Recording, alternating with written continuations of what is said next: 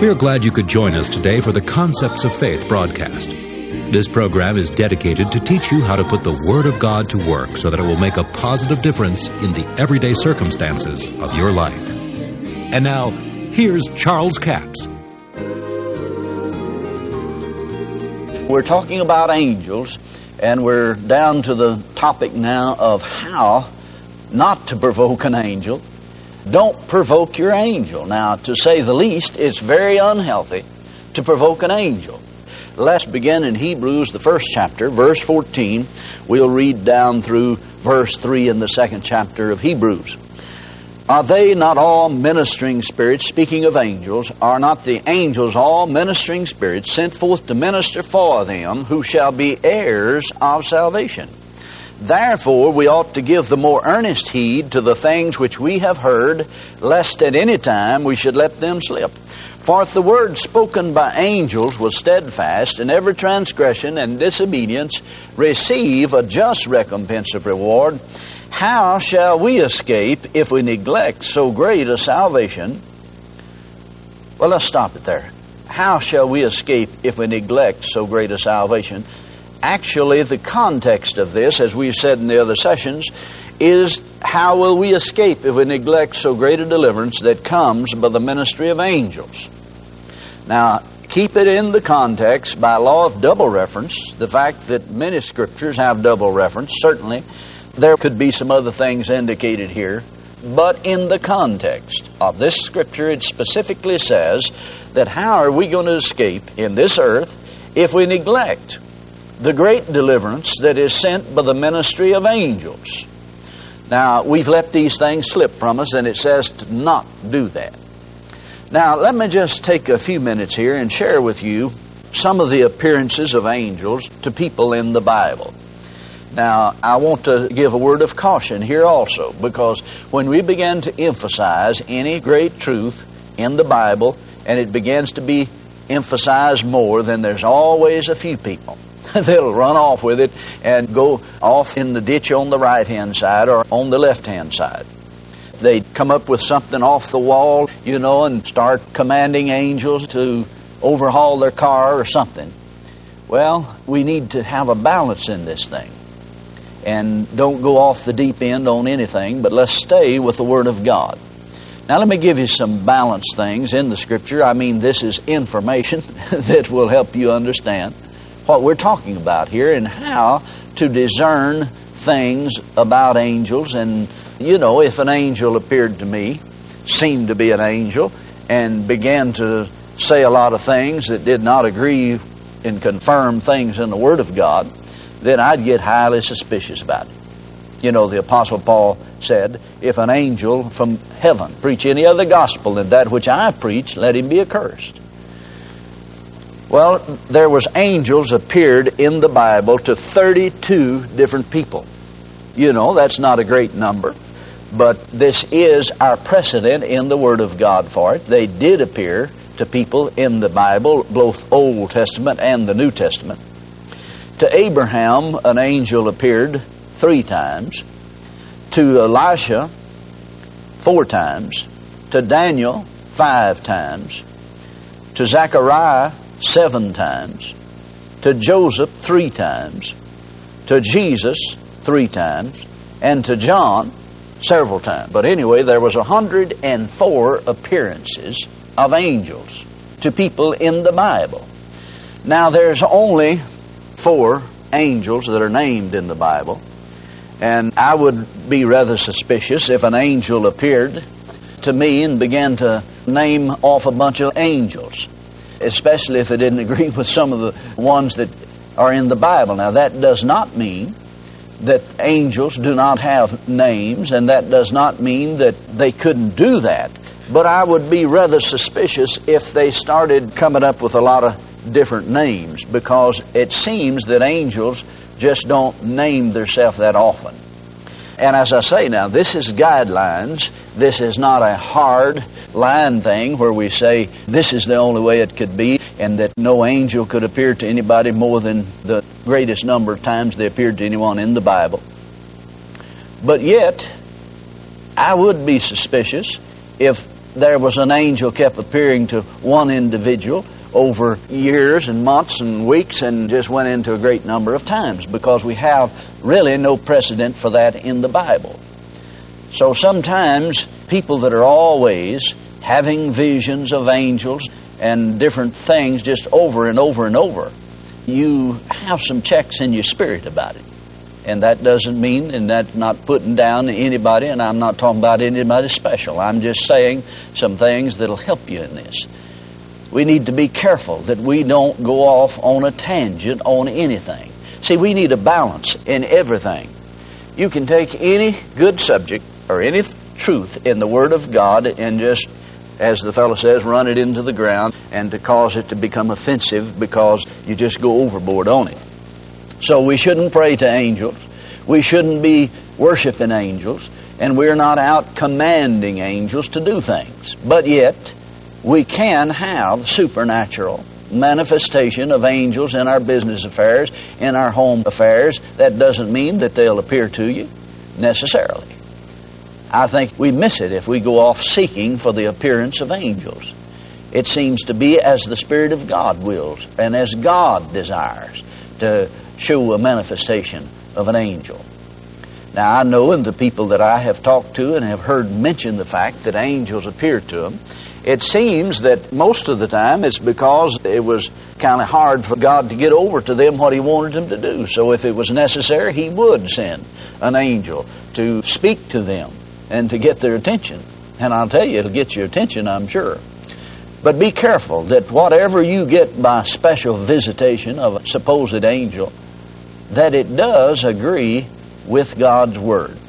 Because it's important that we stay with the Word of God.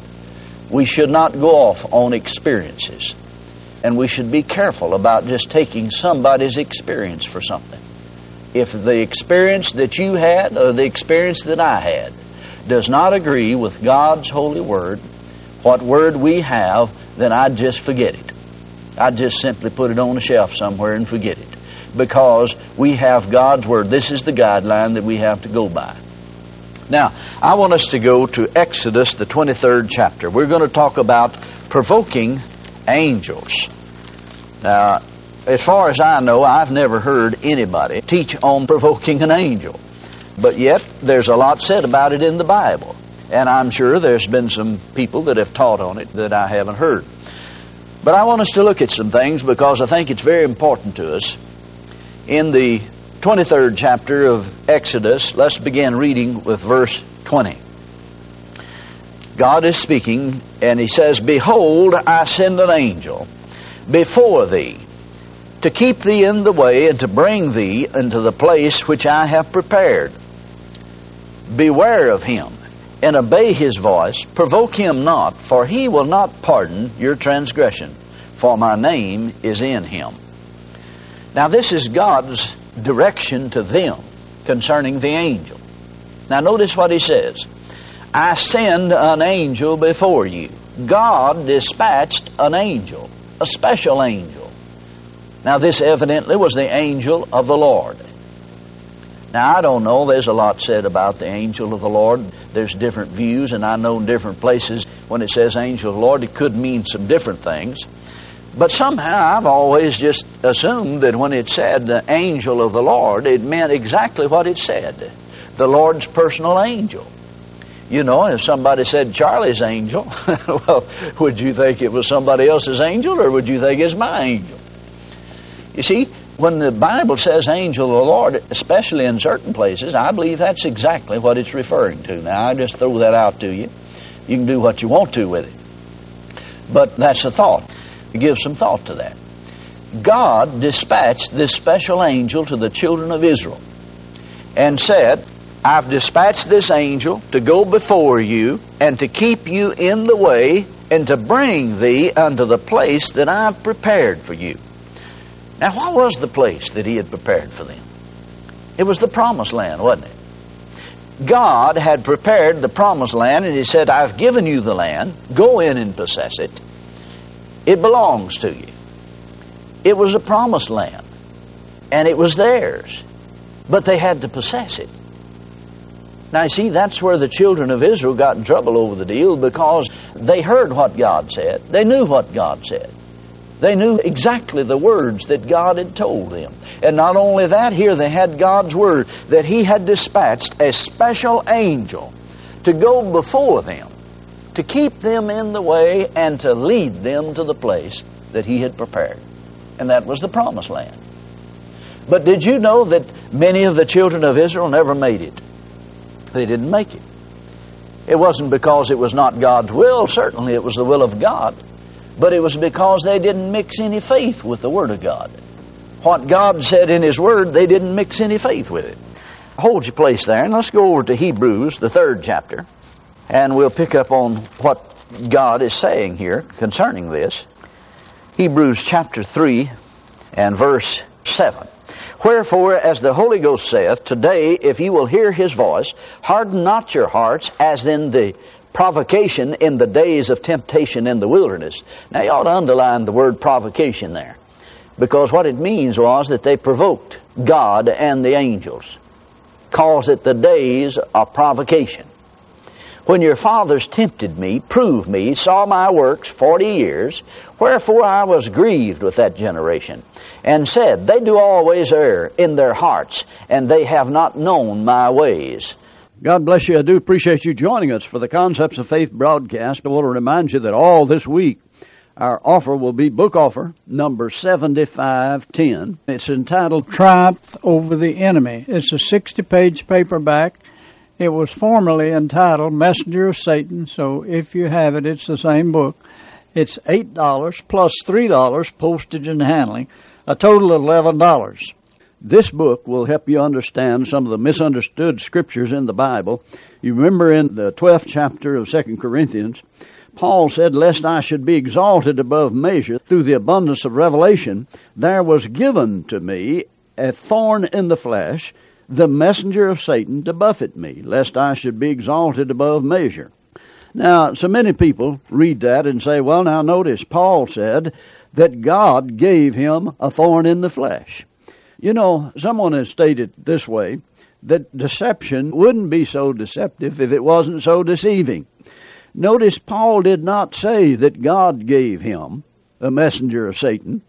And so many people say, well, Brother Capps, what in the world was Paul's thorn in the flesh? I've studied, I can't find out what Paul's thorn in the flesh was. This verse tells you, the messenger of Satan to buffet me. Now just think about it a minute. Why would God give Paul an angel of the devil? That's what messenger means, an angel of the devil, to buffet him, to keep him from preaching what God anointed him to preach. Now, you know, that doesn't make any sense at all. I tell you, this book will straighten a lot of the things out that you've been mistaught down through the years. Maybe you weren't taught that, but maybe you assume certain things because of what you heard people say. I tell you, it'll give you insight into what Paul's thorn in the flesh was, and not only that, it'll help you understand that if you have a thorn in the flesh, it was because Satan gave it to you, not God, and you can get rid of it the same way Paul got rid of his. That's uh, book offer number 7510. It's a 60 page paperback for a total of $11. We have a toll free order line, 1 877 396 9400. Until tomorrow, this Charles Capps reminding you that Jesus is coming soon. To order the product offered today, call 1 877 396 9400 or write Charles Capps, P.O. Box 69, England, Arkansas 72046.